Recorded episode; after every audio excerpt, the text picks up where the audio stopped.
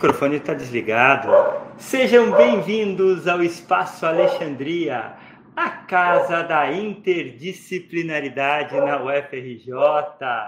Eu sou José Otávio, um homem branco, cabelos pretos começando a ficar grisalho, estou com fone de ouvido azul marinho, a camisa preta do Batman estou no Leão da Gruta, primeira aula híbrida hoje aqui.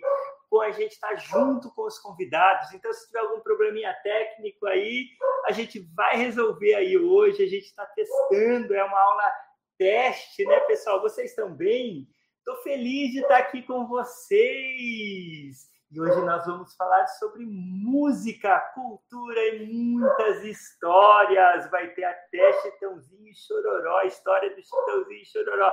Aguarde, eu estou dando spoiler já. Eu estou aqui, olha, no fundo está escrito Leão da Gruta. É um centro cultural muito interessante na cidade de Porto Feliz. E eu estou com Pedro Albiero. E o Pedro Albiero vai ligar o microfone. Eu, Eu vou colocar. Apresenta. Bom dia, obrigado pelo convite, aí, Zé. É um prazer aí receber sua aula aqui no nosso Centro Cultural. Esse espaço aí que a gente começou desde fevereiro assumiu essa proposta de um centro cultural relevante para a cidade, dando espaço para artistas autorais, é, de, independente da sua manifestação artística, e é isso. Um bom dia aí para todos. Estou muito feliz, deu certo aqui nosso sistema, né? E eu também estou com a Luísa. E vocês pediram, né? Vocês preencheram um formulário e no formulário de vocês falava como vocês pediram uma aula sobre música, novas plataformas, novas tecnologias. Estamos com a pessoa certa. Luísa Milaré, ela trabalha com tudo isso e vai se apresentar e falar um pouquinho dela para a gente. Bem-vinda, Luísa, aula de mapas. Olá, pessoal. Espero que estejam me ouvindo bem. Eu sou a Luísa, uma mulher branca de cabelos loiros até os ombros, de olhos verdes é, eu trabalho com distribuição digital já há alguns anos, mas já estou na indústria é, trabalhando com áreas distintas e eu vou contar um pouquinho mais para vocês depois. Obrigada pelo convite, Zé. Ah, Luísa, esse é um tema que muito nos interessa, nós, alunos da UFRJ, me coloco junto porque eu sou um eterno estudante, pessoal. É, eu acho que muitos de vocês, estamos com 380 estudantes no grupo, nós estamos com 420 né, estudantes da UFRJ que assistem por podcast, assistem no YouTube, assistem depois nessas né, aulas. Muitos de vocês vão trabalhar nessa nova indústria cultural, muitos de vocês vão trabalhar com cultura. Eu vou falar um pouquinho com o Pedro aqui, porque o Pedro é músico. E o Pedro toca. Vocês estão vendo aí um quadro de, é, com Bob Marley, eu acho, né? É, o Bob Marley. Bob Marley atrás. É muito interessante isso, porque ele tinha uma banda de reggae. E eu vou começar aqui falando com o Pedro sobre isso, perguntando da parte artística, porque tem muitos estudantes da UFRJ que amam tocar, fazer um monte de coisa. Eu quero que você converse diretamente com eles. Bom, eu sou músico, é, comecei a compor já fazem uns 10 anos aproximadamente, né?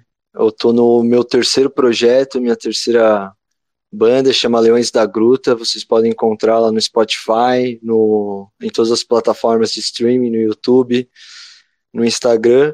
É uma banda que vai completar seu quarto ano é, agora em setembro, e a gente tem essa vertente do rock, do reggae e do rap, né? Uma, uma música mais contemporânea, assim, mais com essa pegada mais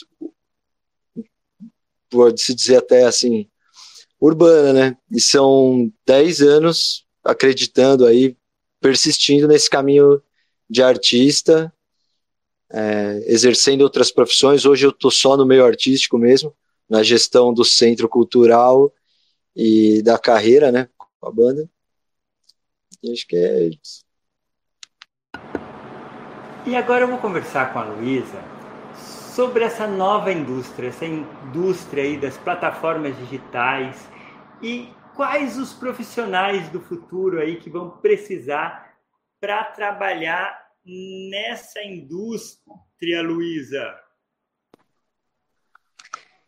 Então, gente, eu acho que a tecnologia tem se tornado uma parte essencial da indústria da música desde o começo dos anos 2000, quando entrou o Napster, né, aquela questão de é, transformar os, os áudios em arquivos MP3 e distribuir eles na internet inteira.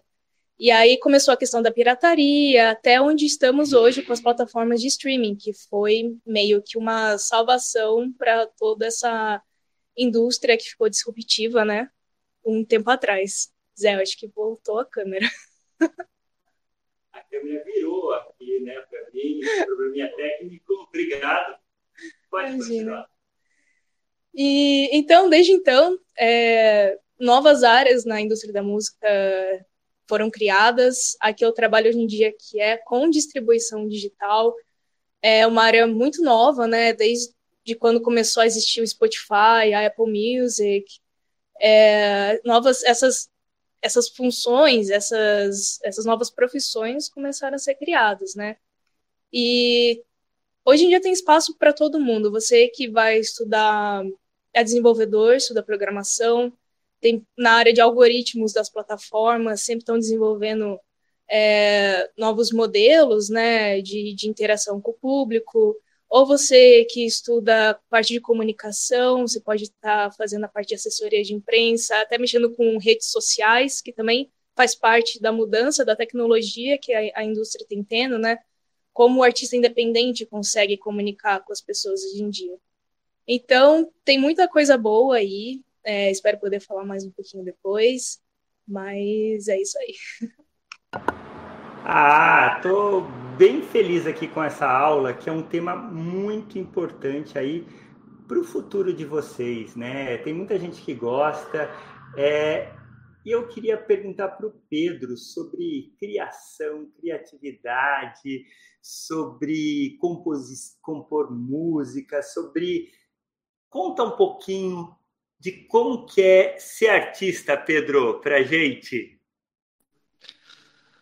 Eu acho que é uma, é uma pergunta bem complexa, né? Mas eu acho que para começar ela, eu acho que ela o ponto de partida é a compreensão de, de si mesmo, né? Porque eu acho que quando a gente fala de arte, é inevitável que a gente está se referindo a esse lugar de sensibilidade, né? Como você sente tudo que você observa, tudo que chega para você, né? Como você reconhece suas seus sentimentos, como você consegue expressar através de palavras, da dança, de um instrumento, é, ou de qualquer outra manifestação artística, e toda essa sua maneira de, de sentir, né? E acho que cada artista ele tem muito a sua a sua individualidade. Eu acho que é isso que acaba sendo a matéria-prima, assim, ou talvez o que acaba refletindo na essência, assim, da da autenticidade do trabalho dele, né?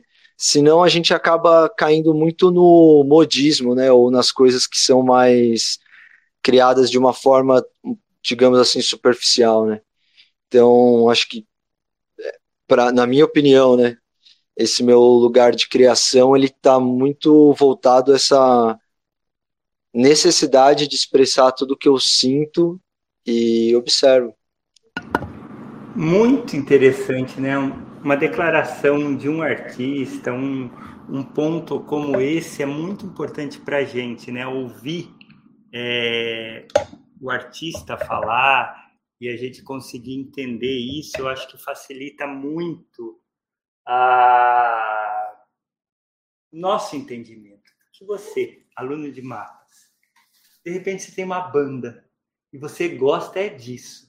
Você gosta de tocar, você gosta de compor e você está fazendo às vezes engenharia ou farmácia e está num conflito Eu vou perguntar para a Luísa se dá para usar essas duas capacidades ao mesmo tempo, né? A arte e a pessoa que faz uma outra faculdade. Luísa, dá aqui uma ideia para a gente disso, um recado para os nossos alunos de mapas da UFRJ. Então, gente, a indústria da música, a economia criativa, por si só, é algo gigantesco. Eu acho que toda área que você planeja se especializar vai uma hora ou outra se colidir com esse mundo. Então, que nem os exemplos que eu dei anteriormente sobre você estar tá cursando comunicação, por exemplo, se você é um estudante de direito que entende um pouco mais, que gosta né, da, da música, tem toda uma questão de direitos autorais vindo aí, novas frentes, né? Às vezes você vê na notícia que o Ed Sheeran foi para a corte, no tribunal, por conta de um uso de plágio ou sample. E aí são os advogados deles, dele que vai ter que estar tá lidando com esses processos e vice-versa, né? Quem está do outro lado também protegendo os direitos dos outros artistas. É, se você cursa, por exemplo, publicidade e tem uma veia assim que está querendo muito ir atrás da música, existe área para isso também. Hoje em dia, é, grande parte da, das receitas que vêm das plataformas digitais são derivadas da publicidade dentro da plataforma. Então, às vezes você está usando, está ouvindo uma música no seu aplicativo e você começa a ver os banners, você começa a aparecer alguma, alguns anúncios, isso é tudo da parte de publicidade que existe nas plataformas ou até quando você trabalha com o artista, né? É, trabalhar a marca do artista. Peraí, peraí. A Luísa falou de trabalhar com artista. E eu vou fazer uma pergunta para ela aqui. Eu sei que a Luísa trabalhou com o Chitãozinho, com o Chororó, e eles revolucionaram a música no Brasil realmente eu sou fã deles. E o que eles fizeram, né, com a música Evidências, foi algo incrível. Eu quero que a Luísa conte com detalhes essa história do Chitãozinho e Chororó. Posso dizer com certeza que foi uma das maiores honras da minha vida é, poder ter trabalhado com eles eu fiz parte da, da equipe de marketing digital. Então, eu trabalhava juntamente com os artistas e com a empresa, né, com as equipes, na comunicação do artista. E, e quando eu comecei na empresa, eu, na verdade, não sabia que ia estar trabalhando diretamente com eles. Foi uma surpresa quando entrei e eles me alocaram a dupla. Foi, assim, uma extrema responsabilidade, porque a gente, assim, pelo menos do interior aqui, conhece muito, né, as modas de viola, a gente tem um contato bem próximo ao sertanejo, e é algo que meu pai sempre escutou, e então, quando eu descobri isso, foi uma alegria generalizada, assim. e foi muito gostoso, porque a gente conhece, conhece, eu já conheci o trabalho, né, da dupla antes de trabalhar com eles, e quando eu comecei, eu me aprofundei ainda mais no pioneirismo que a dupla realizou no, no âmbito da música nacional, né? Então, por exemplo, as, a, o sertanejo. O sertanejo era o sertanejo raiz dos anos 70 e 60, ali é só as modas de viola, falando sobre o interior. E, e a partir dos anos 80, o Chitãozinho Choró vem tomando conhecimento em âmbito nacional, né? Eles são a primeira dupla sertaneja do Brasil a conseguir fazer com que a música sertaneja tocasse nas rádios FM, que antigamente era só AM, que falavam que essa música só podia ser tocada antes do sol nascer, por exemplo. Então eles conseguiram fazer essa transição, popularizar o sertanejo e implementar é, novos instrumentos, como o teclado, como a guitarra elétrica, e isso foi evoluindo de uma maneira que hoje em dia a gente tem o sertanejo universitário sendo um dos gêneros mais ouvidos do Brasil, se não é o mais ouvido é, hoje em dia, né? E tudo se deve a esse pioneirismo, é, essa, essa visão que a dupla teve lá atrás para hoje em dia. Então, foi uma honra muito grande fazer parte do, do, da equipe de marketing deles e bolar as estratégias de comunicação e conteúdo nas redes sociais. Pedro Albiero, eu sei que esse lugar, depois a gente pode descrever um pouquinho aqui, porque é muito agradável. É um tipo um porão, assim, em que tem um pé direito baixo você fica assim muito aconchegante. Então, hoje é a minha primeira aula híbrida em que eu tenho os entrevistados. Eu estou no mesmo lugar que os entrevistados. Depois, você, aluno de mapas, escreve aqui é, o seu feedback no YouTube, o que, que você está achando dessa aula, desse jeito, se o som tá bom, se tá o conteúdo, se vocês estão gostando. Façam perguntas para a Luísa, para o Pedro. Eu espero as perguntas de vocês, alunos de mapas. Olha, já veio bastante gente, estamos agora com mais de 50 já pessoas aqui na turma aqui de mapas. Pessoal, Pedro, você também transmite aqui, você tem a TV Leão da Gruta, né? Conta um pouquinho como que é essa experiência híbrida, como foi sua experiência na pandemia como artista, isso nos interessa muito escutar, né? E a gente quer saber mais de você, Pedro Albiero. Bom, começando pela parte da pandemia, durante a pandemia um momento onde a Leões da Gruta, que é a, a minha a banda da qual eu sou membro, né? A gente estava começando o, esse projeto e a gente estava pronto para começar a se apresentar e veio a pandemia. Então, todos aqueles meses de preparação acabaram que não tinha onde, né? E foi quando a gente escolheu gravar o primeiro EP, que chama Tempos de Redenção, e a gente independente, né? E foi o começo da, da história da banda. Como eu disse, tá, esse conteúdo está disponível no nosso canal do YouTube, nas plataformas de streaming. E qual era a outra, a outra parte da pergunta? Me perdoa, Zé. A TV. Ah, primeiro eu quero falar aqui que o pessoal tá assistindo, tem muita gente, eu, vou falar aqui o nome, muita, muita gente. Vamos começar, é muita gente. João Batista, Flávio, é, Ariane, Emerson, Jéssica, Mara, Beatriz, Matheus, Isadora. É, Farma Studios está adorando a aula. Mara Fontane, é, o Matheus Caravela falou que a aula está incrível. A palavra é incrível. Todo mundo colocou incrível, pessoal. Eu estou gostando da aula híbrida. E dá no final para dar um abraço nos entrevistados, né? É uma novidade aqui, porque sempre eu mando um abraço virtual. E hoje eu estou nessa aula presencial aqui, estou muito feliz. Logo estou na UFRJ, dia 11 de julho vamos ter aí uma novidade. Logo vou contar para vocês uma produção de uma aula híbrida na UFRJ, aula de finalização de mapas. E voltando aqui, eu vou perguntar, porque nós temos aqui o canal. Curta o nosso canal, nós estamos com 1.780 curtidas no nosso canal, precisamos chegar a 1.800. Se vocês hoje que estão assistindo a aula agora forem lá e curtirem nosso canal, nós chegamos a 1.800, que é um número muito importante para a gente, para um canal universitário, pessoal.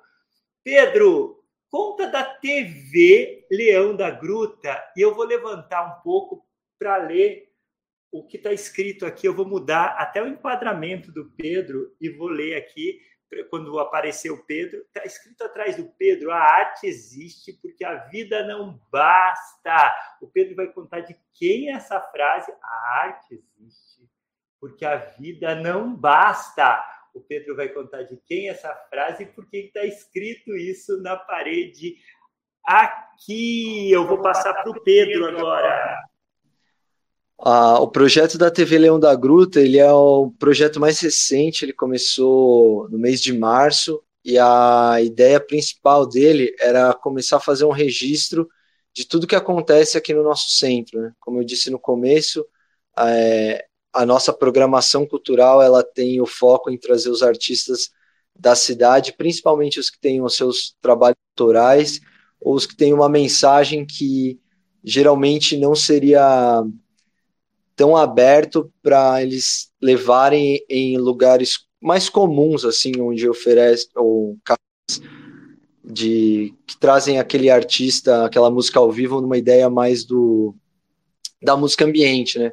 A gente tem essa proposta de trazer e fazer esse registro e dar essa voz, dar esse reconhecimento profissional pessoal para esses artistas. A frase do Ferreira Goulart, ela foi me apresentada pelo por um artista aqui de Porto Feliz, o Eric Cobra, e ele me apresentou e foi um gesto até de gratidão a ele, porque o Eric ele é um dos principais artistas que acreditou em tudo que estava acontecendo mais do que acreditar, né, ele foi quem começou a mostrar que toda essa ideia é, é possível. E não me alongando muito, mas eu acho que é muito essencial eu deixar esse agradecimento ao Eric e aos outros artistas da cidade, porque a ideia inicial não era formar esse centro cultural, era ter um espaço que possibilitasse uma permanência e onde eu poderia também fazer os ensaios da minha banda aberto. Só que com essa com essa esse acréscimo, né, esse fortalecimento que vem de vários artistas assim como ele, essa cena se se criou sozinha, né? Então o que a Leão da Gruta fez foi assumir a missão de ser um centro cultural, abrir as portas e fazer a gestão de um espaço.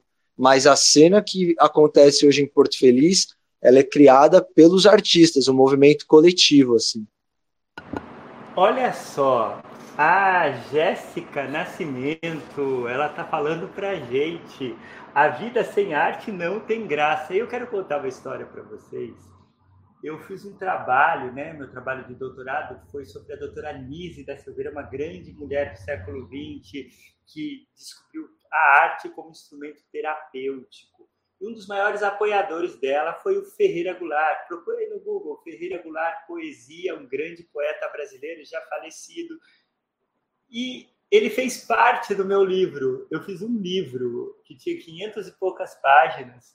E um dos capítulos foi escrito pelo Ferreira Goulart e eu tive que ir na casa dele. É, olha a história. Fui lá para Copacabana, bati na, na porta, combinei com ele, cheguei lá, entrei aquele cheiro né, de gato, quando tem cheiro de gato, muito gato, um idoso e um monte de gato, você já sabe que cheiro que fica, né? E daí eu entrei da casa, ele me colocou sentado, e deixa eu vou assinar aqui o papel, mas vamos conversar um pouco. Começou a conversar sobre a importância da arte, contou de Mário Pedrosa, depois que Mário Pedrosa, o que, que Mário Pedrosa falou para ele. Mário Pedrosa foi um outro grande cara fundador do Partido dos Trabalhadores, é um grande crítico de arte, um cara incrível, é, que lançou muitos artistas.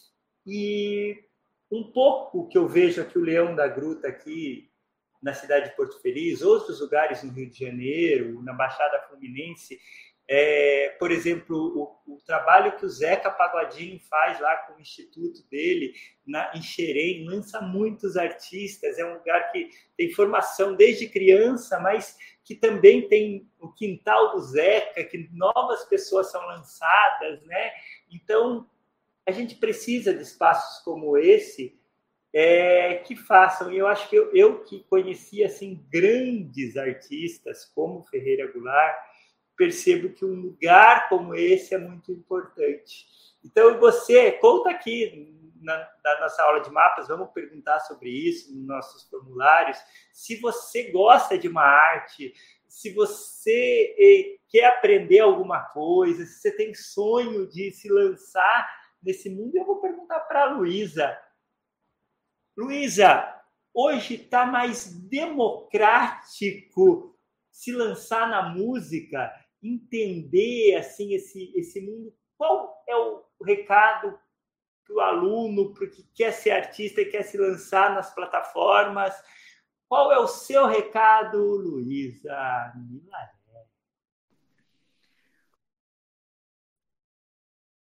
Muito acessível. É, eu acho que espaços culturais assim são formados por artistas independentes que vão trabalhar junto com outros artistas independentes para fazer sua carreira na música. Antigamente era muito mais difícil, né?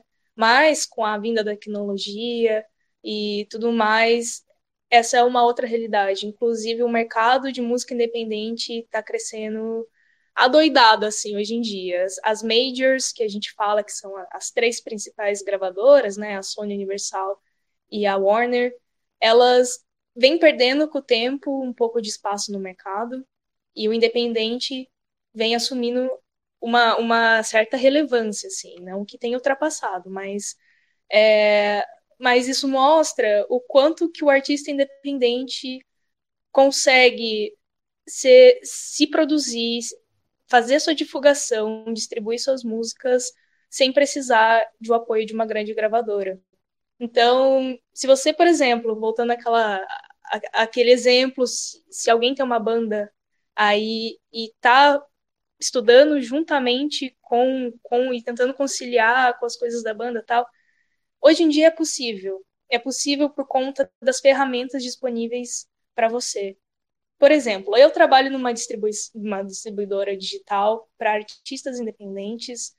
É, nosso conteúdo na plataforma é entregue por meio desses artistas independentes, então não tem um intermediário. Você mesmo consegue subir sua música e distribuir nas plataformas você mesmo consegue criar uma, uma rede de divulgação e promoção da sua música. Antigamente, lá atrás, era muito voltado à mídia de TV e rádio, né? Era como a, e revistas, então as gravadoras controlavam tudo isso muito bem. Hoje em dia é muito mais acessível, não precisa tanta grana que nem antigamente. Hoje, se você souber alocar seus investimentos, como você vai fazer um mapeamento do seu público, é, é, é, possível o artista independente atingir ao topo e ter uma relevância tão grande quanto um artista é, que está com um contrato assinado com uma gravadora.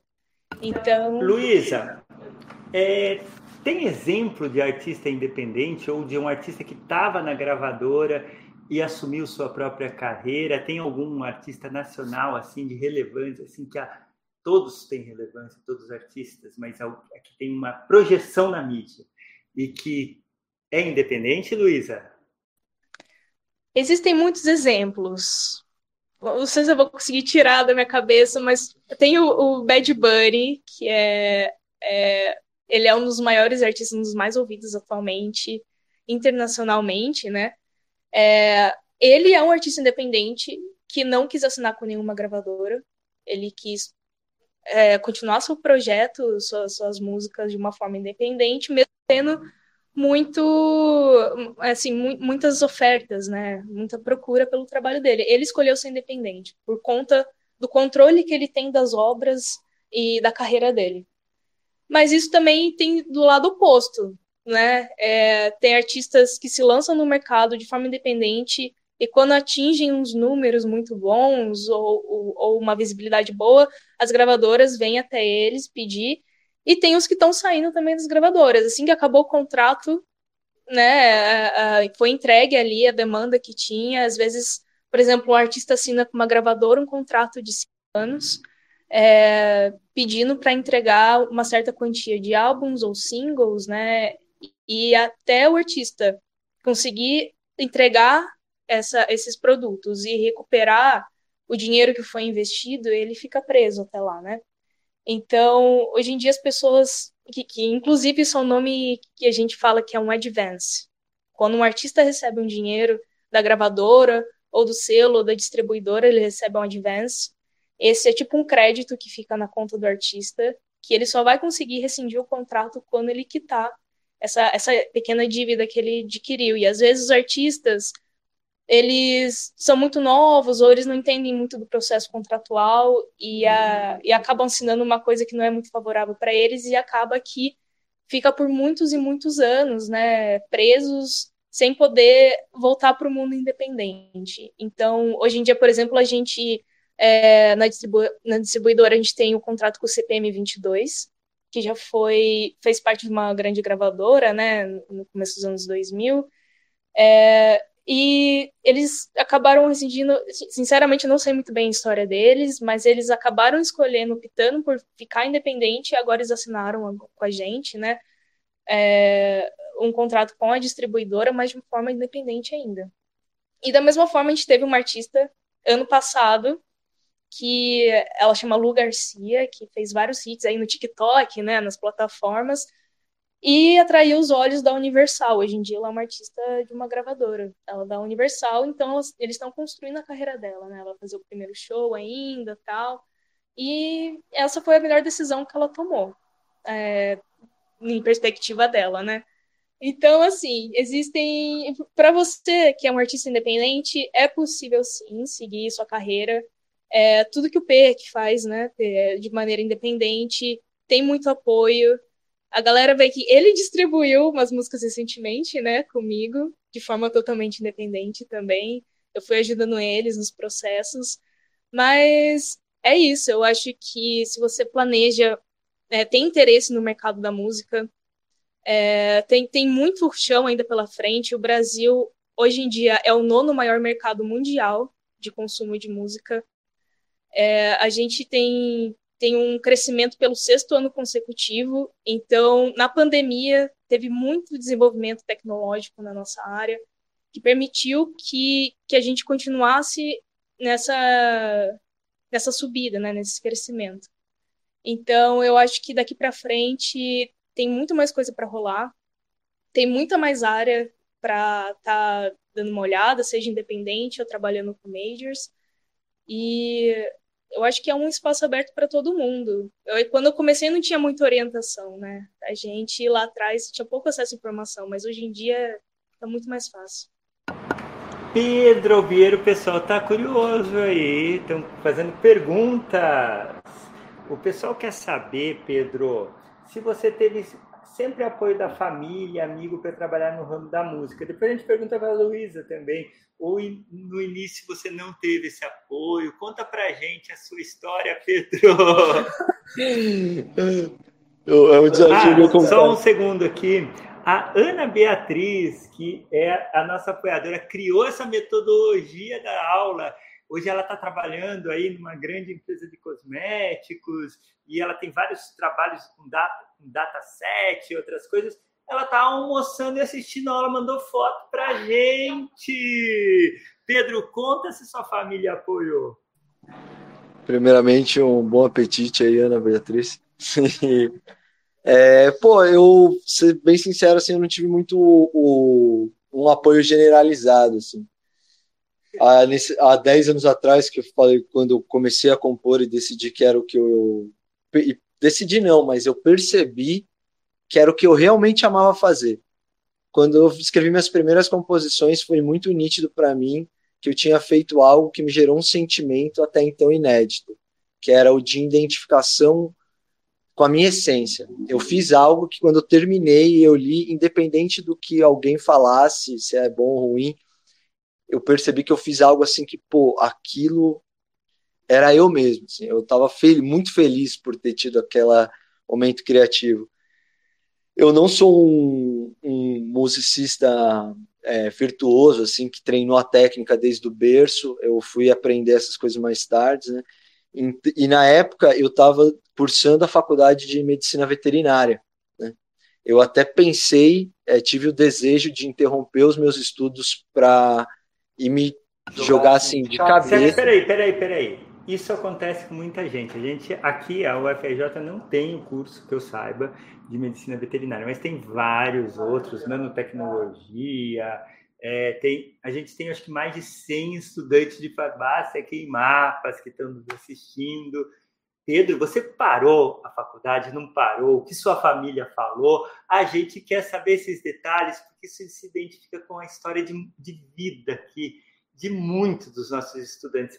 Eu vou contar rapidamente um estudante que estava assistindo mapas e a gente falou do sonho dele, não sei o que. Ele falou: Poxa, perdi essa semana a minha avó e eu gostava de cozinhar com ela. Eu quero fazer gastronomia, mas eu estou fazendo matemática. E a gente apoiou ele, ele mudou de é, matemática para gastronomia. Hoje ele está formado, é chefe, já participou até na Netflix. Um abraço para você, chefe Vilas Boas, que vai estar tá aqui em mapas. Vamos ver se a gente consegue trazer ele ainda para uma aula esse semestre. Conta essa sua história, Pedro Alviero. É, foi onde estava cursando, se não me engano, eu estava no segundo ano da, da medicina veterinária, indo para o meu terceiro. E daí eu tive esse momento, tive essa percepção, é, apresentei isso para minha família, né, para esse núcleo familiar mais próximo. O, minha mãe, ela foi, acho que a única assim que apoiou de cara, assim, por mais que ela ficasse muito assustada, é, ficada muito assustada, trouxe um choque familiar muito grande, né? É, acho que não por maldade, acho que no meu pai, que foi o, o da família, assim, desse núcleo familiar, o, o que expressou o maior susto e resistência, acho que era muito do, da preocupação, né? Com o que isso ia me trazer, o que eu poderia estar abrindo mão. Eu acabei optando por, principalmente por gratidão a tudo que meus pais me proporcionaram para chegar até aquele momento da faculdade, em concluir o curso, né? Então eu concluí medicina veterinária, eu exerci a profissão até ter condições de abrir a minha própria empresa, que é a Leão da Gruta.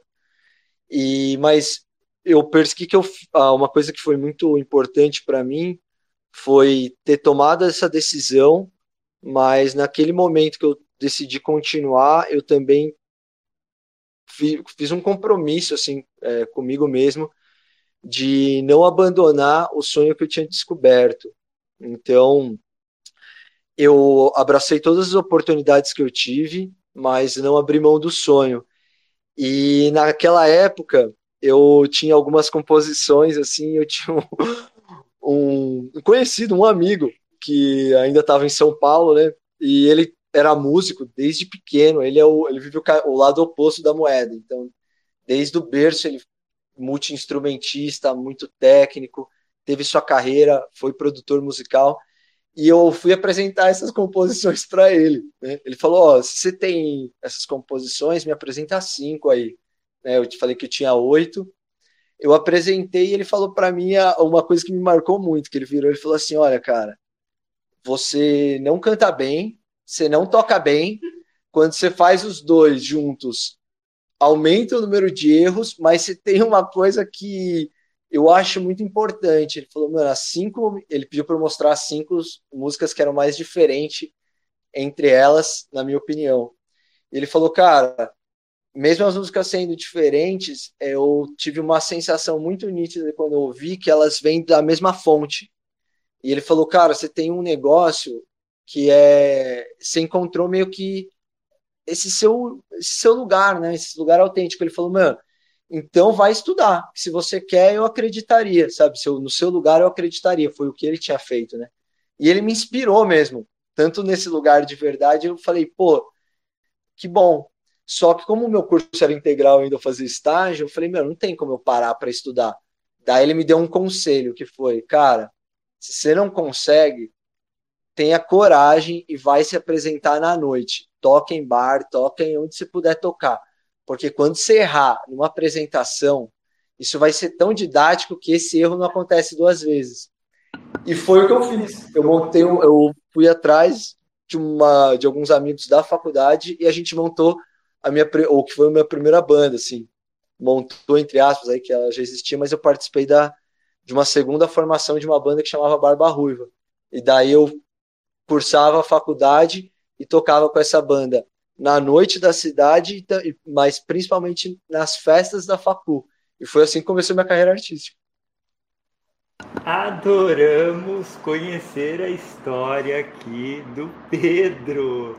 Luiz, agora a gente vai falar com o pessoal aqui. A gente está com bastante gente, 54 pessoas nos assistindo. É assim, chega no final da aula, a gente tem exatamente 20%, que dá uns 68 estudantes que assistiram ao vivo. Depois os outros vão assistindo no YouTube durante a semana, a gente lança podcast hoje ainda, né?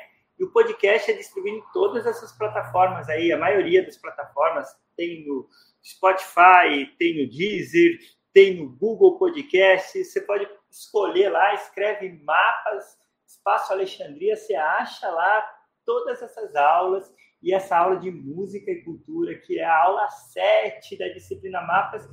Chegamos na metade do curso. Hoje é exatamente a metade do curso. Temos vamos preparar aulas com o que você gosta. Lembra que você respondeu um formulário?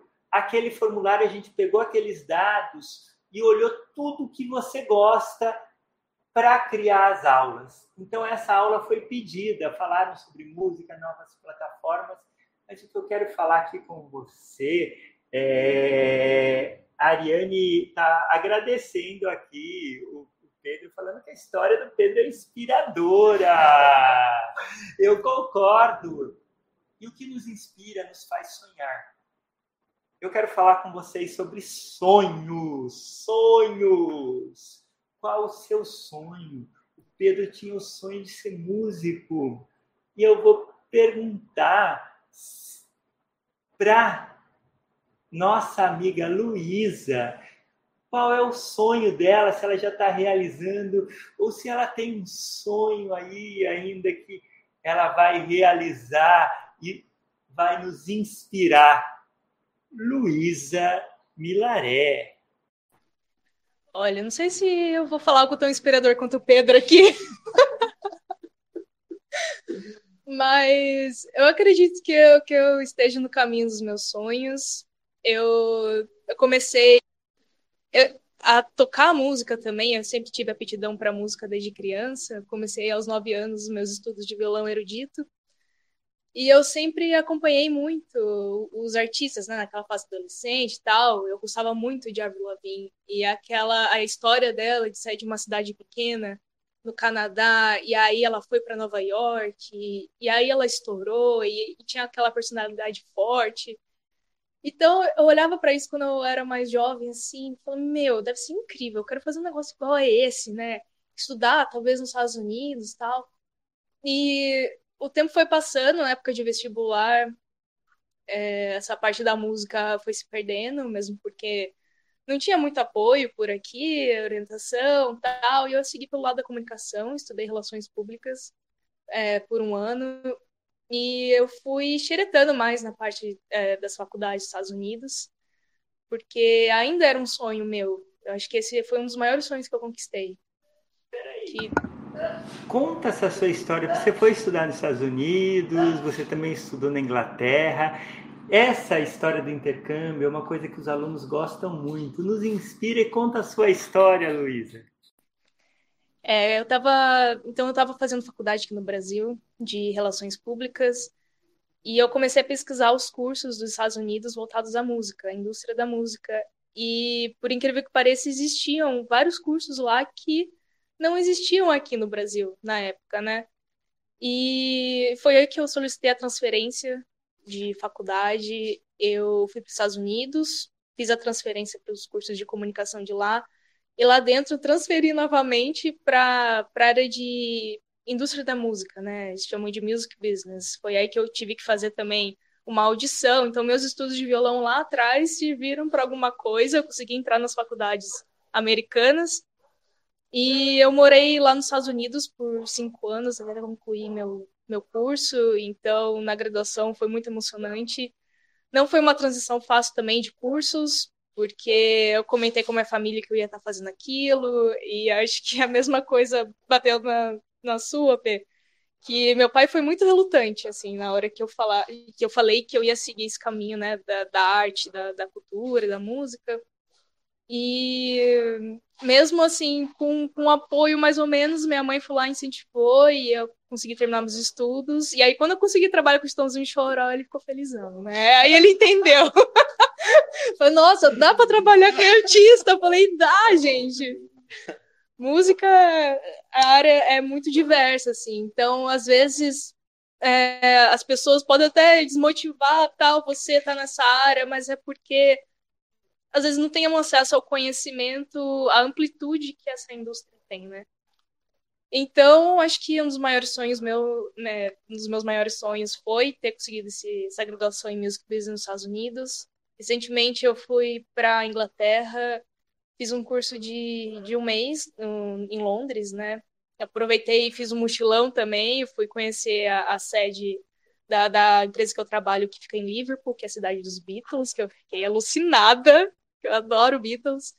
E eu fiquei um mês em Londres fazendo um curso que era mais voltado à parte de negócios.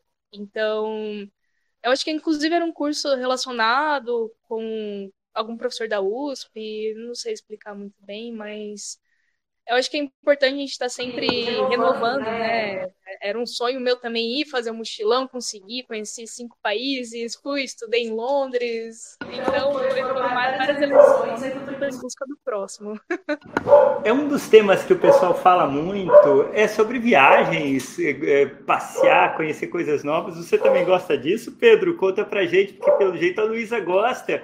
E depois você passa para a Luísa contar um pouquinho dessa história que ela viu Liverpool, o que ela viu lá dos Beatles. Pô, eu gosto bastante também. É, ainda não, não tive oportunidade para desbravar muitas coisas, mas gosto. Eu tenho um, uma coisa assim, muito em mim que eu gosto bastante de conhecer lugares do Brasil, né? Até recentemente eu tipo, realizei meu sonho que era conhecer o Rio de Janeiro, né? Fiz um, um passeio por lá e foi realmente inspirador é, para mim, né, que eu percebi o quanto na cidade aí de vocês, né, dos alunos que fazem os cursos presenciais, o quanto que, meu, em cada esquina você tropeça em um artista, você, você tem diversos espaços que existe ali um movimento, assim, é, existem, tipo, parece que são, é muito, é um solo muito fértil, né, e eu lembro que eu, minha vontade, assim, eu fiquei algumas horas lá e eu já tinha uma sensação em mim de tipo, querer permanecer. Né? Então o Pedro já está convidado aí para 11 de julho. Quem sabe a gente faz uma apresentação na UFRJ com o Pedro. Vamos pensar aí um, Nossa, um show lá com vocês de mapas. A gente está criando essa aula híbrida. Estamos pensando aqui Vamos pegar ideias com todos os convidados e se vale a pena com vocês. Vocês vão responder também no formulário. Aula 10, temos formulário. Vamos lembrar isso, né? Aula 5 já respondemos mais um. Aula 10, temos o próximo formulário. Eu quero conversar, continuar essa conversa, porque o pessoal está gostando. Eu vou pedir para você que está nos assistindo, dê um retorno. O que, que você achou dessa aula de hoje? Você vai dar uma nota. Essa nota, ela vai de 1 a 10. Um, eu não recomendo para ninguém essa aula híbrida aí, é, dessa história que estão contando. Daí você pode dar 2, 3, 4, 5, 6, 7, 8, 9, 10. 10 eu recomendo para um amigo essa aula. Então, se você recomenda, recomende a aula de mapas para um amigo no próximo semestre. É só assim que a gente cresce, é só assim que a gente continua aí atingindo novas pessoas. É uma aula híbrida que você pode escutar a hora que quiser. Ouve o podcast de manhã, quando está no ônibus indo para a universidade, na hora do almoço, na fila do bandejão. Você pode ouvir essa história aqui inspiradora. E eu vou passar para a Luísa, porque ela vai contar desse mochilão da gente para gente. Eu quero saber os detalhes. Eu não conversei com ela ainda, só vi as fotos no Instagram. Acompanhei e curti tudo. Zé, vou fazer um adendo sobre a aula híbrida que você fez e hoje em dia reflete muito também no mercado de trabalho, que é flexibilidade, né? O, o home office, o trabalho remoto, que a tecnologia permite, né? Graças a isso que eu consegui ficar dois meses e meio na Europa fazendo meu mochilão. Eu trabalhava, estudava, voluntariei no rosto em Londres em troca de acomodação e comida.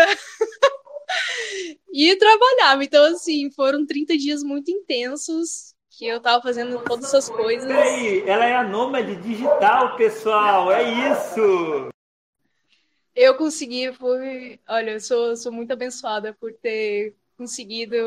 Assim, por, por um jeito ou de outro, essa, essa área da indústria falou comigo e eu estava até refletindo aqui que acho que desde o começo eu trabalhei com tecnologia, porque se eu era no marketing digital, hoje eu sou com distribuição digital de música e são áreas que me permitem ter essa flexibilidade, né? Então, é, essa, essa viagem que eu fiz foi concedida assim por conta do meu trabalho também. Acho que, né, não parei de, de receber, eu estava lá trabalhando e eu conseguia viajar, conheci muita coisa boa.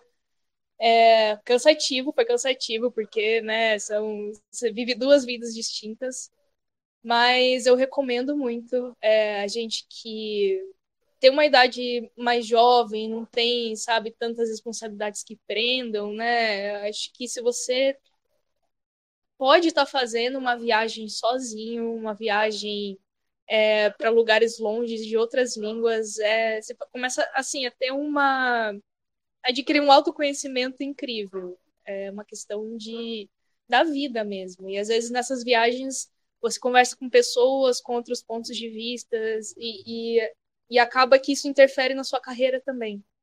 Então, todo o meu mochilão foi feito de forma independente, né? Que eu gosto de independente. e eu comecei na Inglaterra por conta da música, dos artistas que eu gosto. Muito, tudo vem muito da, da Inglaterra. É, Liverpool, por exemplo, eu fui descobrir na cidade que eles são uma cidade portuária, muito antiga.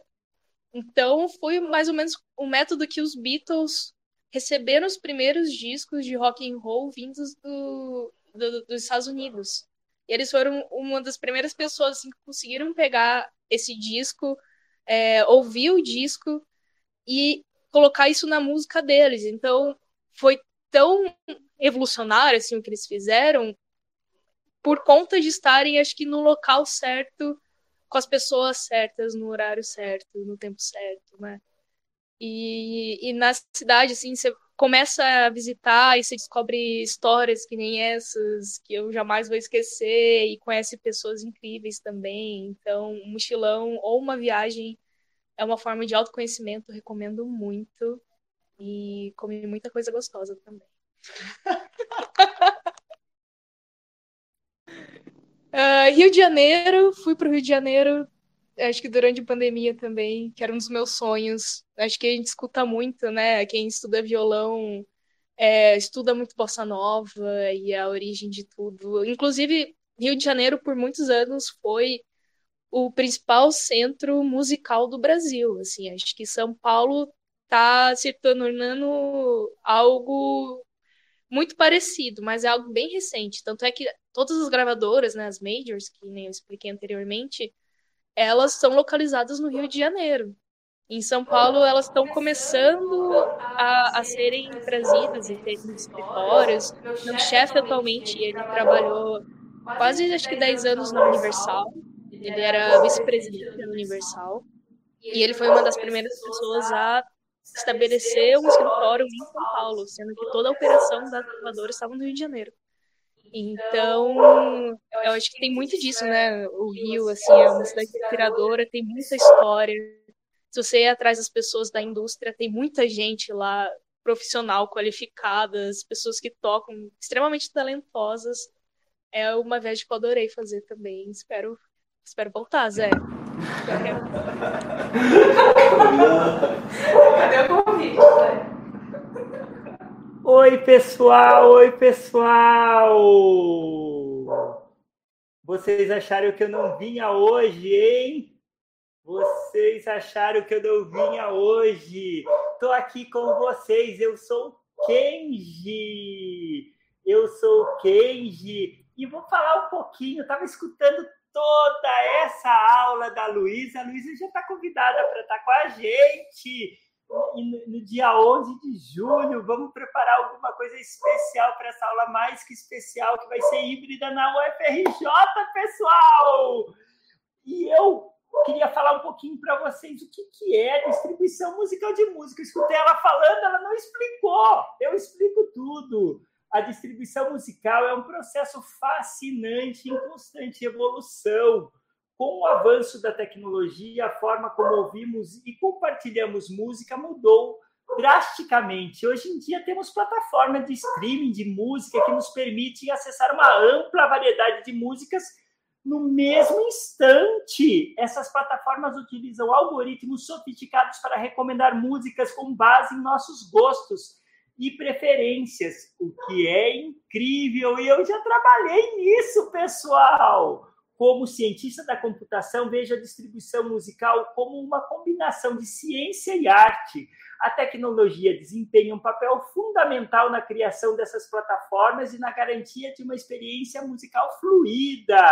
Além disso, a análise de dados é essencial para entender os padrões de escuta e comportamento do público, permitindo que os artistas e as gravadoras tomem decisões informadas sobre as estratégias de distribuição. No entanto, também é importante considerar os desafios éticos e legais que envolvem a distribuição musical, Luísa.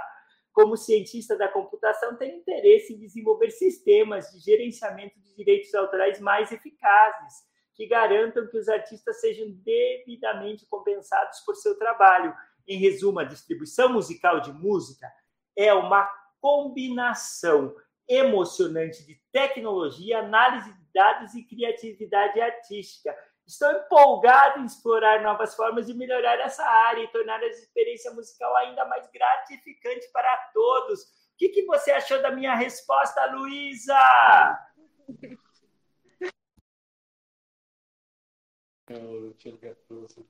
Arrasou. Adorei. É exatamente isso. E veio uma questão muito séria de direitos autorais. Uh, ultimamente a gente tem visto vários artistas processando diretamente as plataformas por não acreditarem os trabalhos deles, né, não darem os devidos créditos. Também tem a parte de, das pessoas que lançam covers nas plataformas digital sem autorização desses detentores de direitos autorais. Isso pode gerar um processo, especialmente no Brasil, que a gente tem uma lei muito rígida, né? E, e agora com a, com a inteligência artificial fazendo músicas, usando vozes de artistas, é, Ariana Grande cantando Pablo Vittar, as pessoas lançando isso, é, tem uma questão ética, né, por trás. Isso não não pode, não pode uma pessoa simplesmente pegar o, o trabalho de uma pessoa, usufruir disso comercialmente. Então a distribuição digital é empolgante. Eu gosto muito também dessa área e tem, mas tem muitos poréns que ainda vão ser desenvolvidos ao longo dos anos. Luísa Milaré, aconteceu um fenômeno na aula de hoje. Nós tivemos as notas, estava somando aqui, nós tivemos 10, mas nós tivemos 8. Não é que a recuperação, quem já apareceu e a nota mudou para 10, todo mundo deu 10, a aula foi nota 10, estava faltando o Kenji, né? O Kenji hoje só estava observando a nossa aula. Mas, pessoal, vocês que gostaram da aula de hoje, recomende para um amigo. Vamos fazer uma coisa?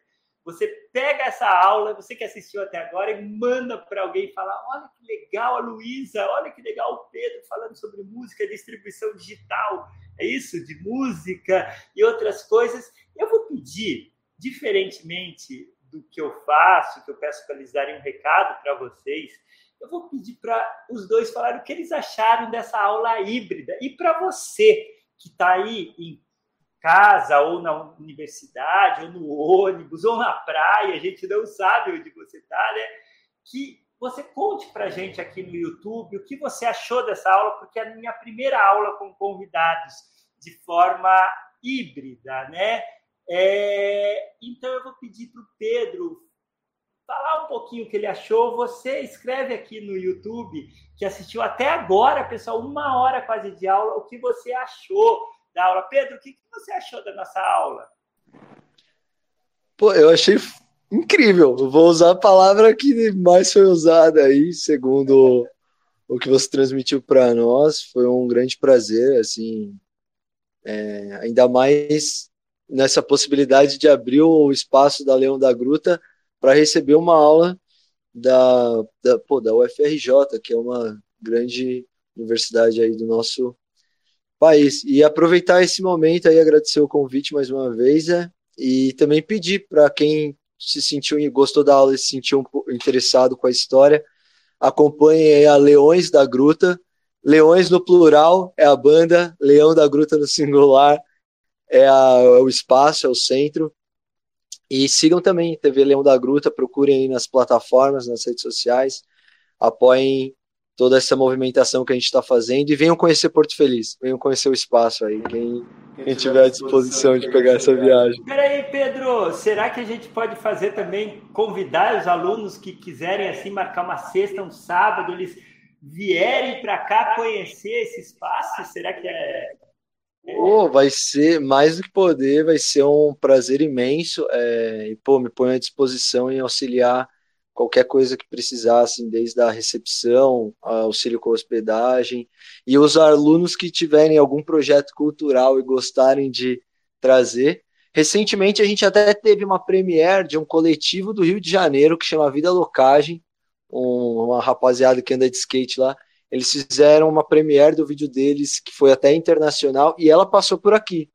E então, só isso. Se quem tiver quiser conhecer, venha. E quem tiver algo para apresentar aqui, entre em contato com a gente também. Luísa, o que você achou da nossa aula híbrida? Eu confesso que depois da pandemia, qualquer oportunidade de fazer algo presencial híbrido, eu vou fazer. eu adoro estar em contato com as pessoas, olhar olho a olho, ver a expressão corporal, eu acho que faz totalmente uma total diferença. E eu adorei, Zé, tá super aprovado. Obrigada pelo convite também. Então eu vou levantar e vou dar um abraço neles para terminar a aula. muito bom. Luísa, foi muito.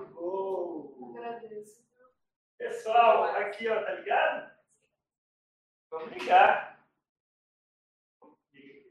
Ligou? Pessoal, até, até a próxima. próxima e assistam nossos vídeos, curtam o nosso canal. Vocês gostaram dessa aula híbrida? manda um recado lá no mapa, no WhatsApp. Até a próxima, pessoal. Tchau!